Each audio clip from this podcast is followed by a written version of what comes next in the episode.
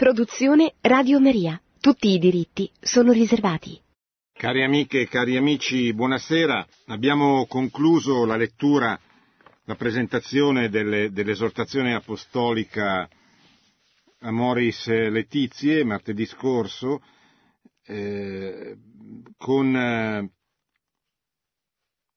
le, il nono capitolo, abbiamo impiegato poco più di due mesi, abbiamo fatto un capitolo per volta. Adesso riprendiamo quello che è il magistero quotidiano, ordinario di Sua Santità Papa Francesco, un magistero che eh, è fatto di discorsi, di angelus, eh, di esortazioni apostoliche, di encicliche, di omelie, di diversi interventi che hanno un, un grado, un valore diverso a secondo eh, un'enciclica non è eh, un discorso, un discorso eh, non è eh, un messaggio. Ogni intervento del Magistero ha una sua funzione, una sua specificità. Questa sera vorrei leggervi il, il discorso che il Papa ha tenuto alla conclusione del giubileo per i sacerdoti. Lo ha tenuto venerdì in piazza San Pietro di fronte a circa 6.000 fra sacerdoti, diaconi e seminaristi che si erano radunati in San Pietro nella festa, nella solennità del Sacro Cuore di Gesù il 3 giugno, dove hanno celebrato la, la Santa Messa, dove eh, eh, il Papa ha celebrato, ha concelebrato con numerosi cardinali e numerosi vescovi la Santa Messa per eh, il Sacro Cuore, nella solennità del Sacro Cuore, e eh, poi ha tenuto questa, questa omelia, che è un po' il, il terzo intervento del Papa specificamente rivolto ai, ai sacerdoti.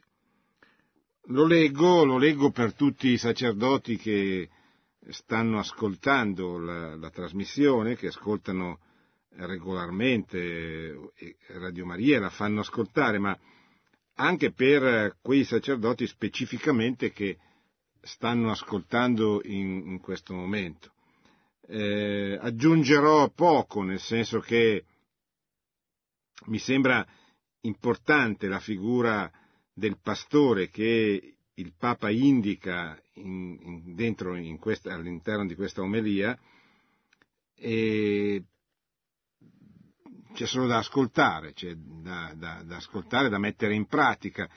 Eh, ci sono dei passaggi, degli spunti che sono specificamente sacerdotali, cioè rivolti e dedicati esclusivamente o comunque in modo molto specifico alla vocazione del sacerdote, ma ci sono molte indicazioni che riguardano tutti, che riguardano tutti i battezzati, che riguardano tutti coloro che in qualche modo, proprio perché battezzati, si sentono responsabilizzati di annunciare il Vangelo della salvezza a tutti gli uomini e di guidarli, di aiutare a guidarli, a guidare gli altri uomini, soprattutto i più lontani, eh, quelli che vivono nelle condizioni più disagiate, irregolari, eccetera, di aiutarli a riprendere la via della verità, la via della comunione con Cristo, anche la via della, della felicità, della serenità su questa terra in attesa della felicità eterna in, in comunione con Dio nel, nel paradiso.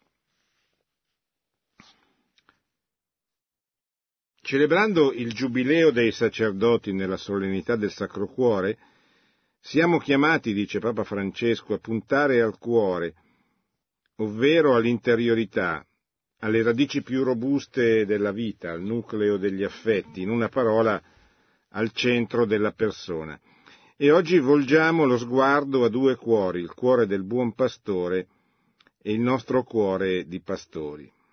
Il cuore del buon pastore non è soltanto il cuore che ha misericordia di noi, ma è la misericordia stessa. Lì risplende l'amore del Padre. Lì mi sento sicuro di essere accolto e compreso come sono. Lì, con tutti i miei limiti e i miei peccati, gusto la certezza di essere scelto e amato.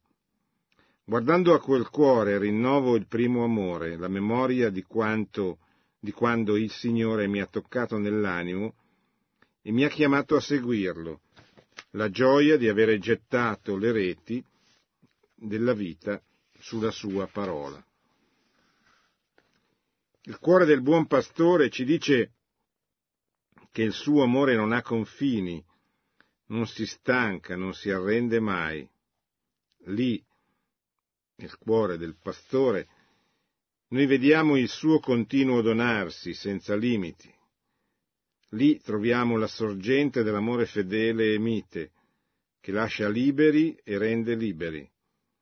Lì riscopriamo ogni volta che Gesù ci ama fino alla fine. Non si ferma prima fino alla fine, senza mai imporsi. Il cuore del buon pastore è proteso verso di noi, polarizzato, specialmente verso chi è più distante. Lì punta ostinatamente l'ago della sua bussola.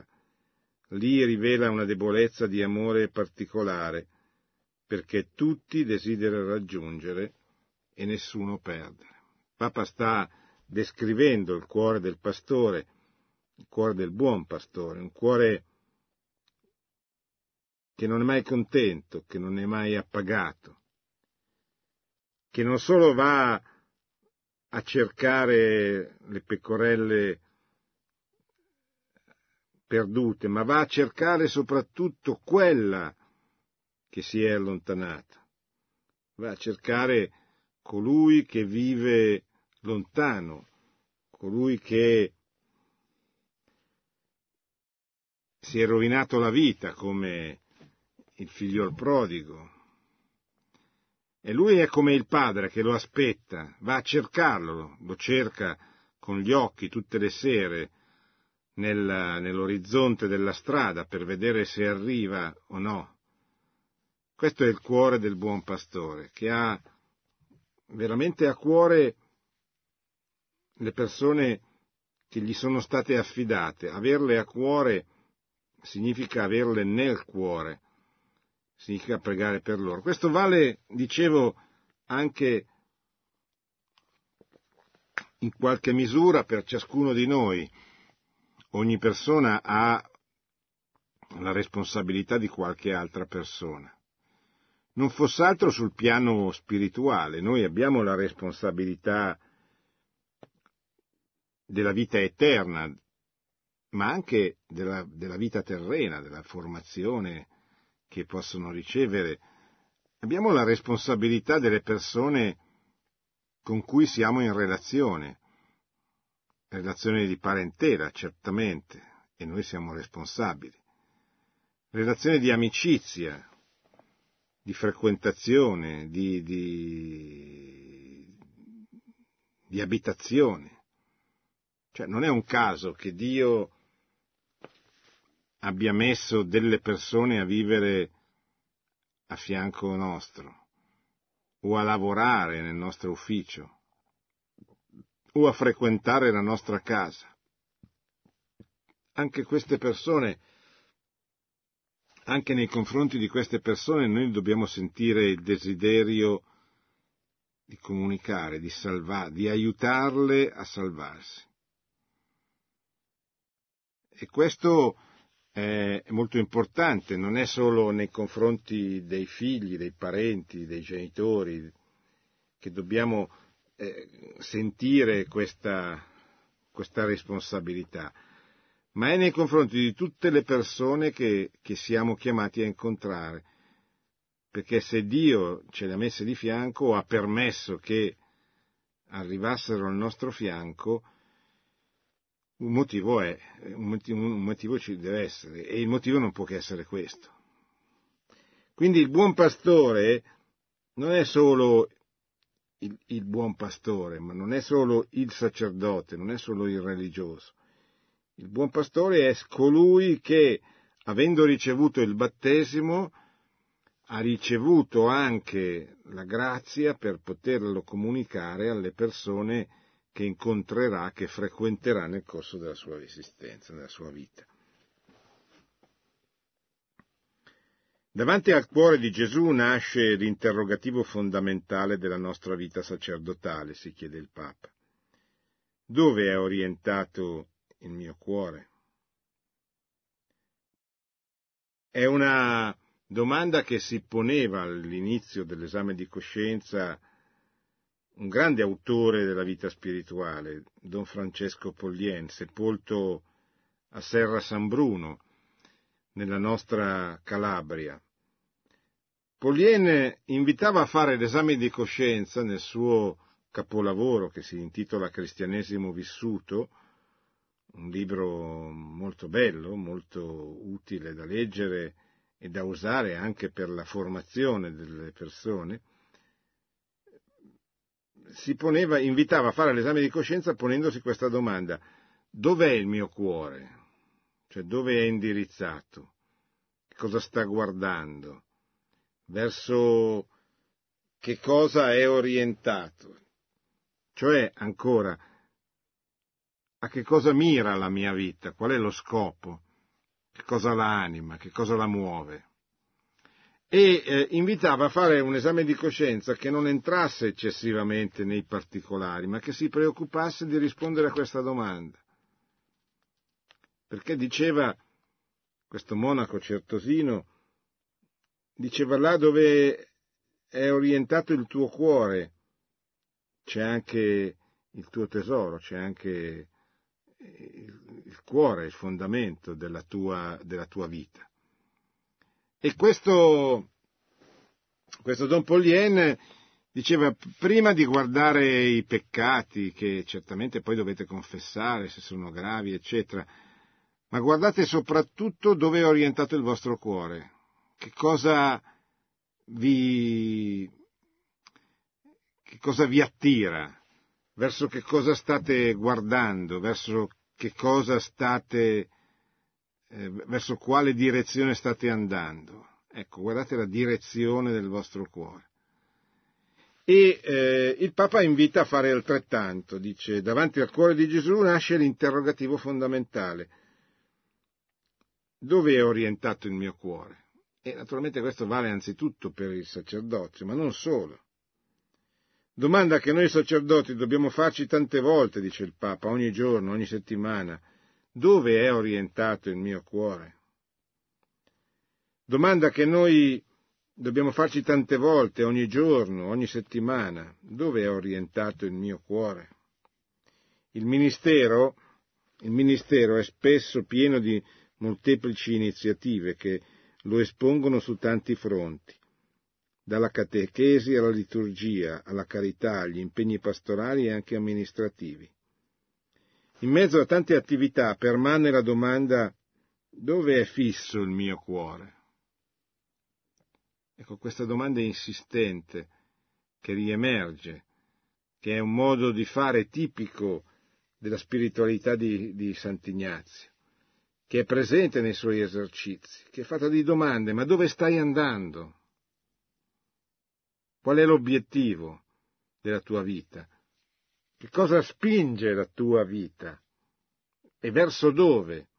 Ecco, se noi riuscissimo tutte le volte a rispondere, a farci e a rispondere a questa domanda, ecco, non correremmo il rischio di, di correre in vano, come dice il Vangelo, non correremmo il rischio eh, di andare a sbattere, ecco come, come è possibile. E allora il Papa dice, mi viene in mente una bella preghiera della liturgia, ubi vera sunt gaudia, dove punta, qual è il tesoro che cerca? perché, come dice Gesù, dov'è il tuo tesoro, là sarà pure il tuo cuore. Ci sono debolezze in tutti noi, continua Papa Francesco.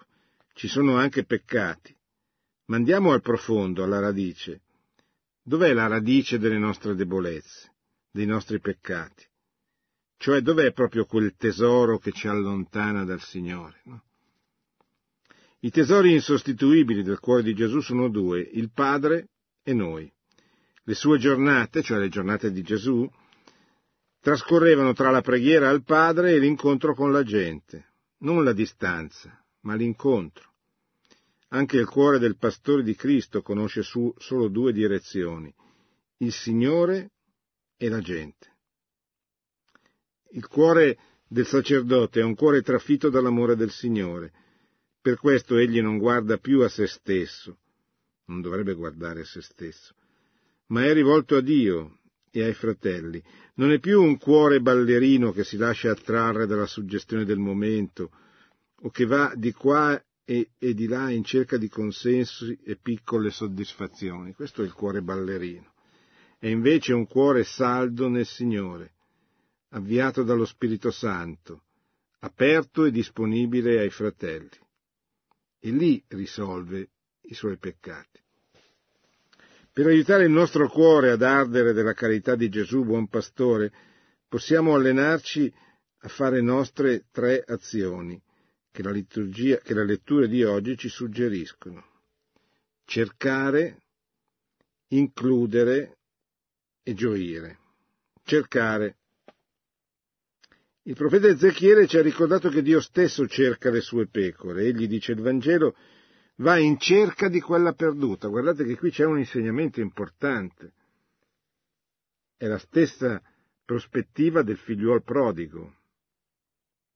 Il padre cerca chi non c'è più e ce lo scrive, ce lo insegna tutti i giorni. Se noi non entriamo in quest'ottica di apostolato, in quest'ottica missionaria, non capiremo nulla del pontificato.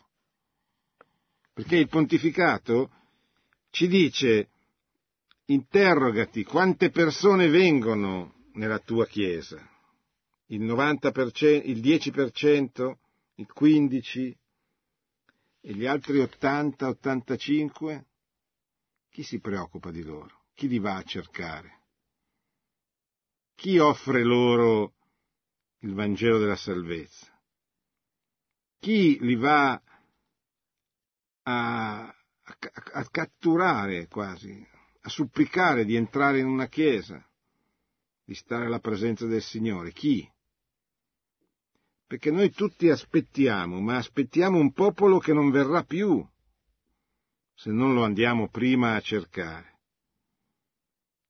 E, e andare a cercarlo significa anche proporgli una formazione, non semplicemente dirgli fatti battezzare o cresimare, ma proporgli una formazione, una formazione per capire che cosa succede nel mondo, come si può farci fronte, come fare a, ritorn- a far ritornare il Vangelo dentro la vita pubblica del nostro paese, dalla quale è stato eh, estromesso, espulso.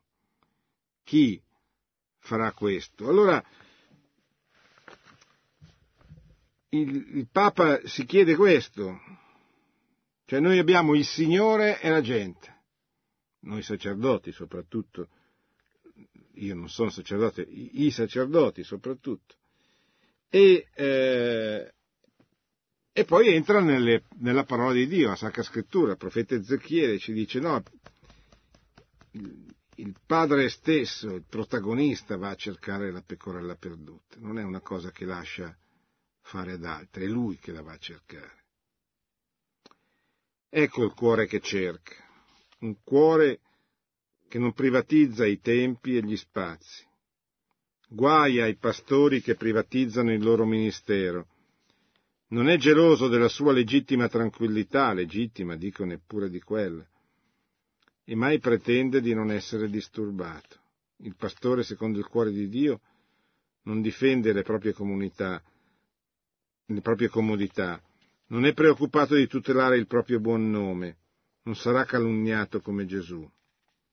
Senza temere le critiche è disposto a rischiare, pur di imitare il suo Signore.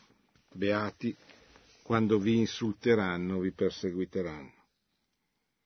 Il pastore, secondo Gesù, ha il cuore libero per lasciare le sue cose. Non vive rendicontando quello che ha e le ore di servizio.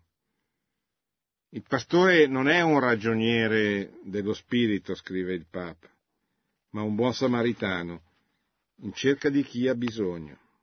È un pastore, non un ispettore del gregge. E si dedica alla missione non al 50 o al 60%, ma con tutto se stesso. Andando in cerca trova, e trova perché rischia. Se il pastore non rischia non trova, non si ferma dopo le delusioni e nelle fatiche non si arrende. E infatti ostinato nel bene, unto della divina ostinazione che nessuno si smarrisca. Per questo non solo tiene aperte le porte, ma esce in cerca di chi per la porta non vuole più entrare. È come ogni buon cristiano, e come esempio per ogni cristiano è sempre in uscita da sé. L'epicentro del suo cuore si trova fuori di lui, è un decentrato da se stesso, centrato soltanto in Gesù, non è attirato dal suo io, ma dal tu di Dio e dal noi degli uomini. Quindi questa era la prima parola, cercare. Bisogna cercare coloro che si sono smarriti. Questo, soprattutto oggi, in tempo di nuova evangelizzazione, è una missione assolutamente prioritaria, fondamentale. Secondo termine che il Papa usa, includere. Attenzione, è un termine delicato, bisogna capirlo bene. Includere, potremmo dire, è eh, il tema attorno al quale ruota l'esortazione apostolica Moris Letizia. Vogliamo andare alla ricerca e in qualche modo alla riconquista di coloro che hanno abbandonato la fede o non l'hanno mai avuta? E se sì, cioè se siamo cattolici eh, diciamo di sì, e se sì dobbiamo concretamente operare in questa direzione. Dobbiamo chiedere anzitutto nella preghiera di poter essere quei servi, in questo caso un po', un po meno inutili, che vanno a cercare la pecorella smarrita, che vanno a cercare i lontani, che vanno a cercare gli ammalati, consapevoli che prima ancora di formarli nella catechesi, nella dottrina sociale, nella storia, nella ricostruzione storica del nostro passato che ci sta più vicino, nel Novecento, non possiamo fare tutto questo se non, se non abbiamo la consapevolezza di quello che stiamo facendo. E che cosa stiamo facendo? Stiamo andando alla ricerca di coloro che vogliamo includere. Includere è una parola che torna continuamente nell'amore Letizia. Includere vuol dire dare a tutti gli uomini e a tutte le donne una possibilità almeno perché entrino e diventino protagonisti di questa seconda, di questa nuova evangelizzazione. Quindi includere. Cristo ama e conosce le sue pecore, per loro dà la vita e nessuna gli è estranea. Il suo gregge è la sua famiglia, la sua vita. Non è un capo temuto dalle pecore, ma il pastore che cammina con loro e le chiama per nome e desidera radunare le pecore che ancora non dimorano con lui. Così anche il sacerdote di Cristo.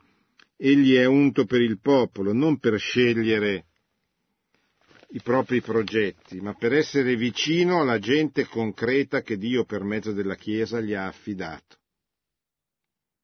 Nessuno è escluso dal suo cuore, nessuno è escluso dalla sua preghiera, dal suo sorriso. Con sguardo amorevole e cuore di padre accoglie, include e quando deve correggere è sempre per avvicinare. Nessuno disprezza, ma per tutti è pronto a sporcarsi le mani. Il buon pastore non conosce i guanti. Ministro della comunione che celebra e che vive non si aspetta i saluti e i complimenti degli altri, ma per primo offre la mano, rigettando i pettegolezzi, i giudizi e i veleni. Con pazienza ascolta i problemi e accompagna i passi delle persone, elargendo il perdono divino con generosa compassione.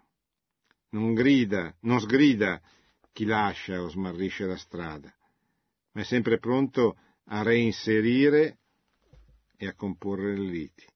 È un uomo che sa includere. Terza parola, gioire, includere, cercare, cercare, includere e infine gioire. Dio è pieno di gioia, dice Luca al capitolo 15, versetto 5, e la, gio- la sua gioia nasce dal perdono, dalla vita che risorge, dal figlio che respira di nuovo l'aria di casa. Il padre è pieno di gioia, di una gioia che non si costruisce lui, che gli viene donata. Certo, bisogna saperla accogliere. Ma se noi non capiamo l'enorme funzione che ha la gioia anche nella vita di relazione, non solo a livello del sacerdote di cui stiamo parlando, ma a livello del professore, a livello dello studente, a livello del genitore, a tutti i livelli. Se noi non capiamo che questo pontificato va letto in una prospettiva missionaria, se no non si capisce, in una prospettiva missionaria vuol dire che il chiodo fisso del Papa è recuperare coloro che hanno perso o la fede o la pratica religiosa, aiutarli a rientrare. Ma questo può avvenire se noi ci ci rapportiamo con loro con un messaggio di gioia, con uno sguardo pieno di gioia, con un atteggiamento gioioso. Perché se non siamo pieni di gioia difficilmente verranno a condividere con noi una gioia che non trovano. Dio è pieno di gioia, la sua gioia nasce dal perdono, dalla vita che risorge, dal figlio che respira di nuovo l'aria di casa. La gioia di Gesù un buon pastore non è una gioia per sé, ma è una gioia per gli altri e con gli altri, la gioia vera dell'amore. Questa è anche la gioia del sacerdote. Egli viene trasformato dalla misericordia che gratuitamente dona. Nella preghiera scopre la consolazione di Dio e sperimenta che nulla è più forte del suo amore. Per questo è sereno interiormente ed è felice di essere un canale di misericordia, di avvicinare l'uomo al creatore di Dio. La tristezza per lui non è normale, non solo passeggera. La, la durezza gli è estranea, perché è pastore secondo il cuore mite di Dio. Cari sacerdoti, conclude Papa Francesco, nella celebrazione eucaristica ritroviamo ogni giorno questa nostra identità di pastori. Ogni volta possiamo fare veramente nostre le sue parole. Questo è il mio corpo offerto in sacrificio per voi. E ricordiamoci, abbiamo letto una importante omelia tenuta dal Papa ai sacerdoti in occasione della fine dei tre giorni di ritiro, di esercizi, in previsione anche del, così, del, del, del prosieguo dell'anno santo, dove tutti questi sacerdoti dovranno esercitare il loro ministero con molta forza. Il Papa li ha radunati, li ha invitati alla missione, ma soprattutto in questo caso li ha invitati a mostrare la paternità del sacerdote, a essere preti con il cuore in mano, si dice a Milano che puntano con il loro cuore le persone che si sono allontanate. E senza aggressività, senza storcere il naso, gli offrano la possibilità di entrare, la possibilità di, di essere coloro che vengono accompagnati sulla strada del ritorno. Del ritorno alla verità, certamente, del ritorno al modello che hanno perduto, del ritorno a casa, quindi alla comunione, del ritorno, ma certamente hanno bisogno queste persone, queste persone che si sono allontanate di qualcuno che li accompagni, che li aiuti, che mostri loro la strada, che faccia loro capire che è possibile ritornare ad amare Dio, a stare con Dio, a essere in comunione con Dio e con tutti i fratelli, qualsiasi cosa abbiano fatto, qualsiasi errore abbiano commesso, qualsiasi, di qualsiasi peccato si siano macchiati.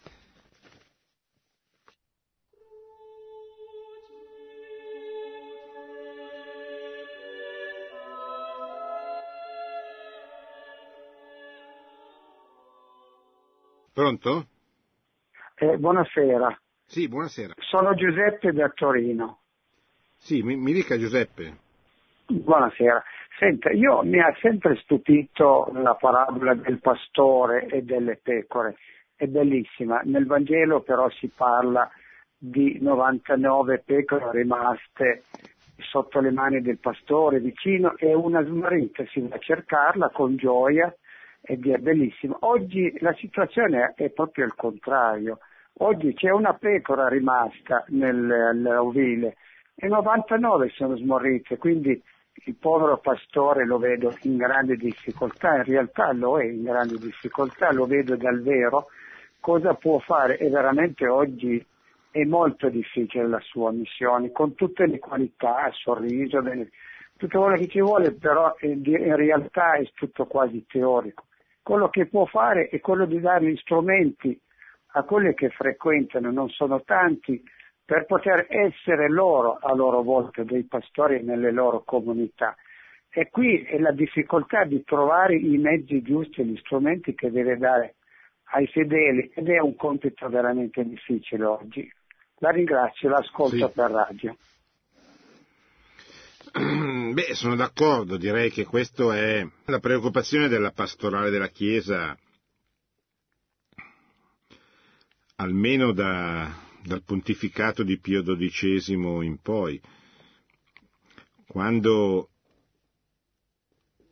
comincia a emergere la necessità di una seconda evangelizzazione, di una nuova evangelizzazione, i grandi discorsi di Papa Pacelli sull'apostolato dei laici, per esempio, e poi tutti i documenti del, del Concilio Vaticano II che sono orientati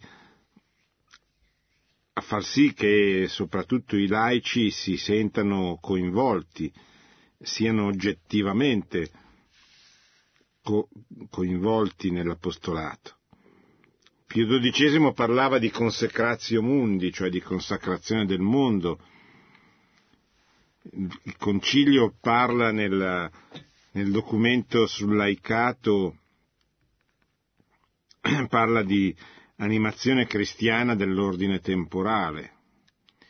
Il Papa Loreto, il Papa San Giovanni Paolo II a Loreto nel 1985 invita i laici a, a essere una Chiesa che penetra nella storia, che è presente nella vita che si impegna, non che deleghi, non che delega a partiti o a forze politiche, insomma ad altri, ma è proprio la Chiesa attraverso le sue strutture, i suoi movimenti, le sue associazioni. Oggi Papa Francesco ci invita ad uscire dal recinto delle pecore, che è comodo, si sta bene di solito in mezzo agli amici, ma lui ci invita proprio andate fuori, andate a seminare dove il terreno è ostile, il terreno è difficile, ma è lì che bisogna andare, è anche lì che bisogna andare. Quindi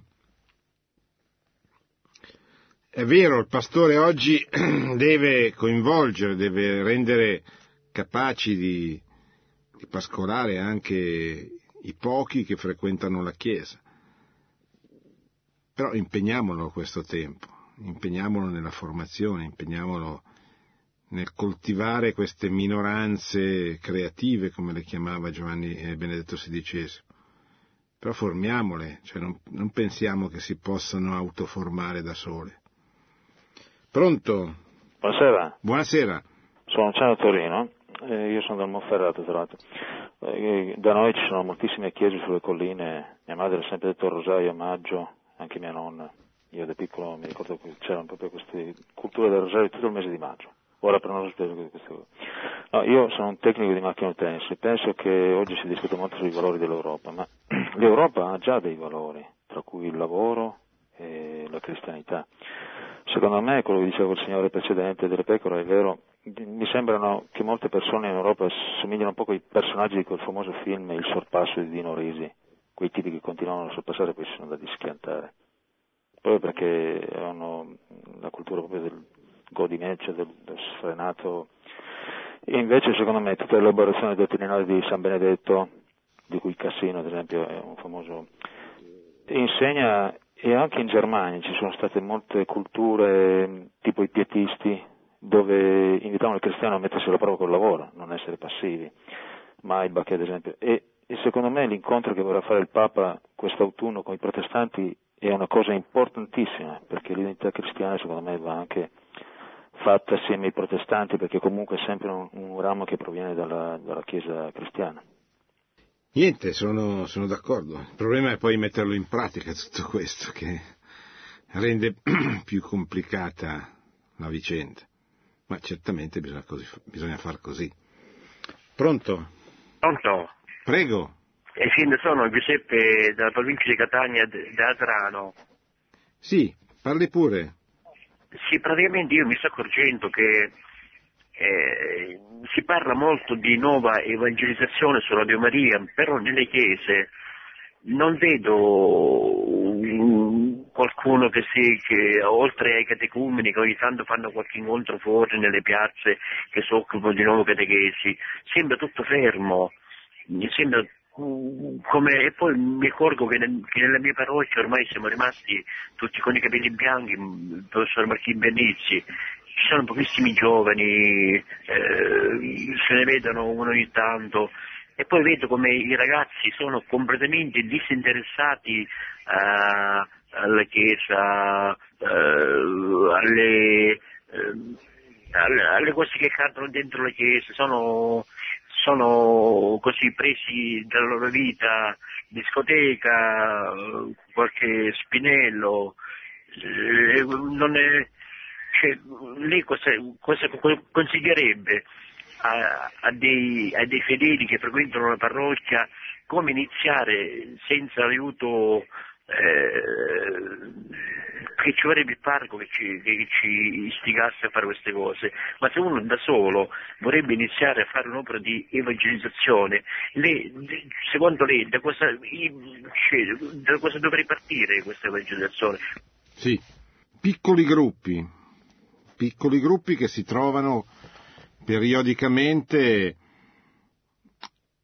a studiare il Magistero, a leggerlo, magari invitando qualcheduno che potrebbe essere il parroco oppure qualche persona di cui si fidano, di cui hanno stima, che li aiuti a, ad approfondire certi temi, per esempio il tema della famiglia, cos'è la famiglia? Perché la famiglia è solo fra un uomo e una donna? Perché il matrimonio è solo fra un uomo e una donna? Per esempio, che cos'è la dottrina sociale della Chiesa, che è lo strumento con cui i laici possono intervenire nella storia, costruirla, cambiarla, farle cambiare direzione, farla andare verso Cristo che l'attende, cioè verso la verità che salva, oppure verso le ideologie, la, la, tristezza delle ideologie. Ecco, tutte queste sono cose che vale la pena, su vale la pena soffermarsi e poi cercare di capire eh, perché sono disinteressati questi giovani, che cosa si può fare per interessarli, parlarci insieme, aspettare anche che vengano i momenti difficili che spesso sono una, una grande occasione per convertirsi, per cambiare direzione, per andare verso un'altra prospettiva. Ecco. Pronto? Pronto? Eh, prego. È, è, in linea, prego parli pure. Eh, eh, eh, buonasera, io parlo da Palermo e volevo dirle che la pecorella smarrita eh, cioè praticamente dobbiamo sentirci noi singolarmente smarrite, perché lui una persona ci lascia alle 99, le 99 non è che sono al sicuro, cioè, eh, però siamo singolarmente, cioè io, io devo sentire una pecorella smarrita, no? Questo sì, certo. Sì, è così. Pronto? Eh, buonasera, chiedo scusa. Prego. Volevo pregarla di, per il suo... Da dove chiama, scusi? Da Peggio di Cosenza. Sì. La, l'affermazione fatta più volte da San Giovanni Paolo II nel corso del suo magistero, che il Novecento è il secolo di gran lunga peggiore di tutta la storia umana, considerando che il pensiero unico che domina l'Occidente ai nostri tempi è frutto proprio del Novecento, mi domando se è possibile conciliare la visione cristiana della vita, la rivelazione cristiana con questo pensiero unico, se non sia un'impossibile quadratura del cerchio, e che questo tentativo di conciliare cose così opposte non sia una delle cause della crisi che vive la Chiesa di oggi a livello di parrocchia, a livello di Chiesa locale, cioè questa impossibilità di trovare un accordo tra un pensiero unico frutto del, del secolo come pensiero della storia umana con la rivelazione cristiana. Posso sapere che ne pensa lei di questa... Sì, Beh, io penso che Certamente il cristianesimo è incompatibile con eh, il pensiero unico, con il pensiero unico che è il pensiero dominante, che è poi la dittatura del relativismo. Tuttavia bisogna stare molto attenti, il fatto di essere incompatibile non significa che si possa, ci si possa comportare in un certo modo fin dall'inizio, subito. Cioè anche chi è convinto di dover cambiare vita per se stesso, per le altre persone, eccetera, deve rendersi conto che altri hanno bisogno di altri tempi. Quindi, come dice Papa Francesco qui, non deve mai fare strappi, deve andare nella direzione giusta aspettando l'altro o, o seguendolo e, e così, insomma, non ci sono altre, altre modalità, insomma. Pronto? Pronto, buonasera. Buonasera. Senta, io sono Piero da Firenze, ho una certa età, sicché eh, con l'età insomma prevale l'esperienza sempre, con, eh, sempre eh, avendo praticato nella vita in senso buono, ecco, insomma, perlomeno poi ci sarà il creatore che mi giudicherà. Le dico questo, ho vissuto la guerra, ho vissuto tante cose brutte a sette anni e oggi queste cose ai giovani, sì lo so, lo so, ma lo so, cosa si sa? Se non si prova nella vita non si sa.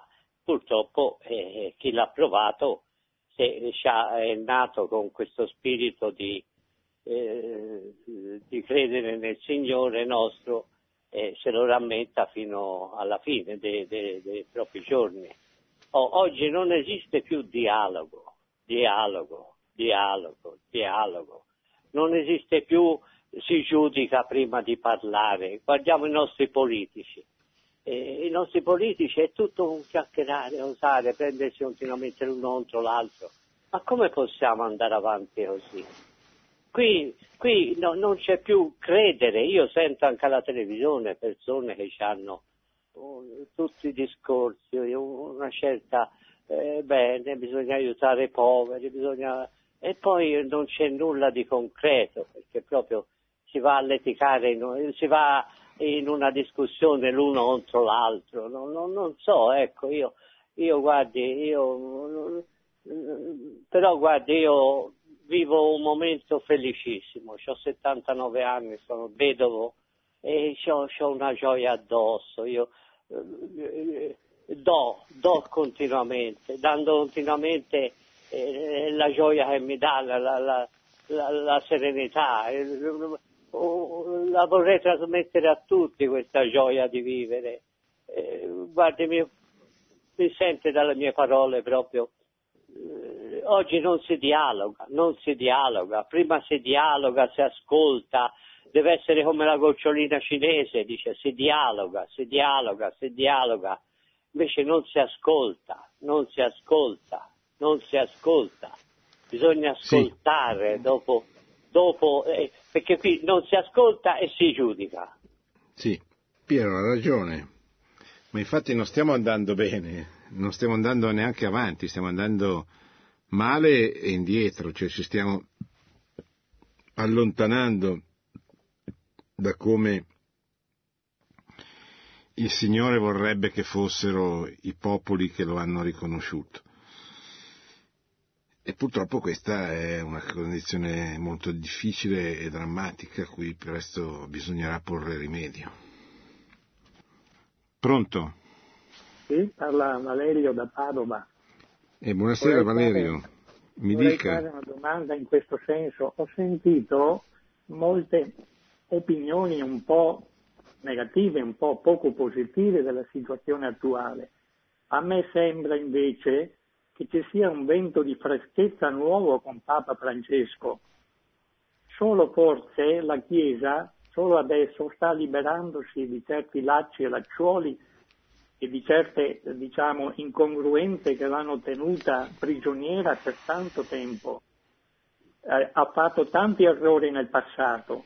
Adesso c'è un vento nuovo, si apre una società completamente nuova, siamo agli inizi come eravamo agli inizi dopo Gesù Cristo, abbiamo ampie speranze di rinnovamento, c'è tutta un'aria nuova secondo me. Abbiamo avuto forse una rivoluzione grande con i protestanti nel Cinquecento e quella è stata una fase deviante. Adesso c'è una nuova rivoluzione che assomiglia un po' a quella ma in senso molto positivo come a quel tempo diciamo, c'è stata una deviazione totale, adesso c'è un vento nuovo che farà portare la Chiesa in una prospettiva nuova, ampiamente positiva. Vorrei che tutti ci mettessimo su, questo, su questa strada. Sono convinto di questo e chiedo un suo parere. Beh, dunque, qua bisognerebbe riprendere una parte della storia della Chiesa che in cinque minuti è molto difficile. Però sintetizzando posso dirle questo, che noi dobbiamo cercare di seguire la storia della Chiesa attraverso le indicazioni che ci vengono fornite dal Magistero. Indubbiamente quella che lei chiama il vento nuovo non è cominciato con Papa Francesco, ma è il vento della nuova evangelizzazione che, se, se lei vede l'Enchiridion, cioè la raccolta dei documenti del Magistero sulla nuova evangelizzazione, molto opportunamente la fanno cominciare dal pontificato di Pio XII.